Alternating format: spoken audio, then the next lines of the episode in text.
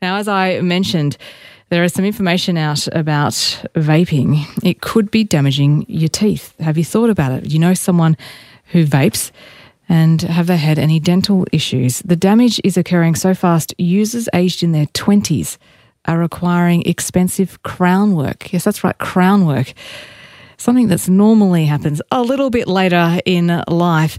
Su Ching Yeo is oral, an oral medicine specialist and Australian Dental Association spokesperson and joins me today. Sue, g'day. Hi, how are you? Oh, look, I'm okay. I don't vape.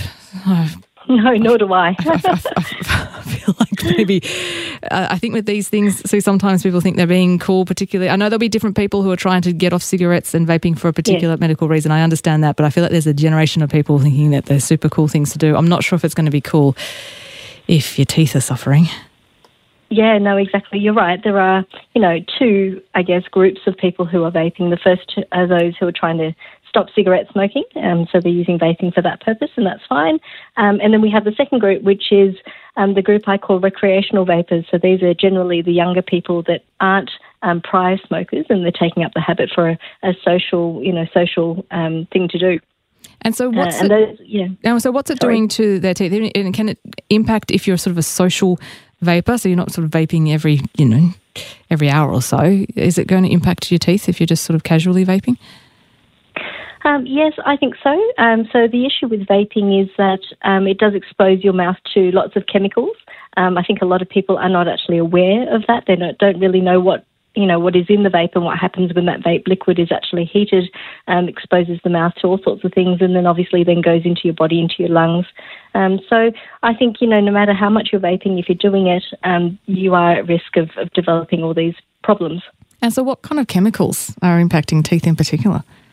Um, so there's a number of vapes that do contain nicotine, as you're uh, aware of. Um, some of them um, are, you know, sometimes illegally, um, you know, illegally acquired, um, and some of the packaging doesn't actually tell you if there is nicotine or how much nicotine there is. So, you know, the nicotine itself can actually cause irritation in the mouth.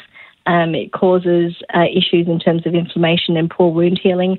Um, we do know that when some of that vape juice is heated, it does re- release other chemicals, so such as formaldehyde, acetaldehyde. These are known carcinogens. So these are chemicals that we know can cause or uh, potentiate cancer.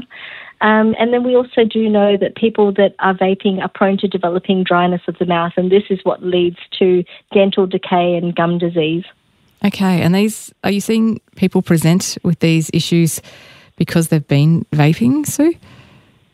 Um, so, yes, there will be some people that do present to the dentist with these issues. Um, I think we have, as a dental population, we have difficulty sometimes in trying to figure out who's vaping and who's not, um, because not all vapers are actually going to disclose that to their dentist, particularly the younger generation when they're coming in with their parents, perhaps, um, and not, you know, necessarily um, volunteering that information. So sometimes it is quite difficult to to find that link.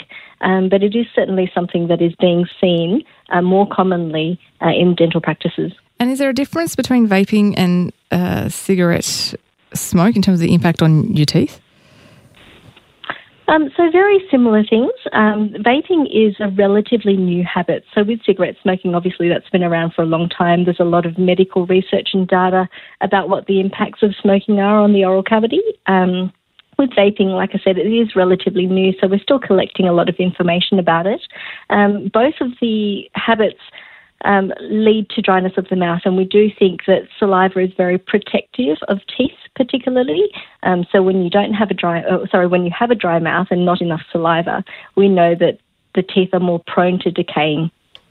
Okay, and so it's not as simple as then vape and then have a glass of water. It's actually the saliva that you need in your mouth to protect you from cavities and Yes, that's right. Else. Okay, yes, that's right. What are some of the more, or some of the worst issues that you're hearing about, or that people are presenting with? So there's general decay that I think we know about, but there are other um, dental impacts. Yeah, so, so so some people would develop, or are at a higher risk of developing gum disease, so gingivitis and periodontitis, um, and that can, when it's very very uh, advanced, can actually lead to loosening of the teeth, which is not a good thing.